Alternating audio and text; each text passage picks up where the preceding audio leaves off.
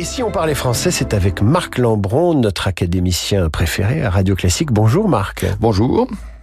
Alors on parle souvent d'impétrant. Euh, que désigne exactement ce mot ? Alors souvent on, on, on l'emploie au sens de postulant, mais dans la langue du droit, de l'administration, euh, qu'est-ce que ça veut dire ? Eh bien, ça veut dire une personne qui obtient un titre, qui obtient un privilège, euh, et s'emploie en particulier pour nommer celui qui vient de réussir un examen. Donc, c'est un grave euh, contresens de le confondre avec postulant. Lui, c'est le candidat, mais il n'est pas encore reçu. Donc, on pourra dire l'impétrant a signé son arrêté de nomination. On ne dit pas le postulant a signé son, son diplôme, puisqu'il postule, il n'est pas encore reçu.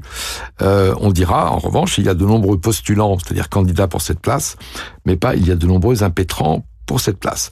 Pour être plus précis encore, l'impétrant euh, désigne un moment, c'est-à-dire celui où un élu n'est pas encore euh, reçu. À l'Académie française, quand vous êtes élu, mais euh, les quelques mois qui séparent votre élection de votre réception, font de vous un impétrant. Donc vous avez commencé par être candidat, Marc Lambron. Absolument. Et ensuite, vous avez été impétrant. Oui, et ensuite, titulaire de plein droit. Et installé dans votre fauteuil de l'Académie française.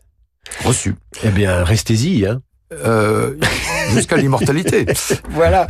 Dire ou ne pas dire, c'est l'ouvrage dont sont tirées ces chroniques. Euh, c'est l'Académie française et c'est paru aux éditions.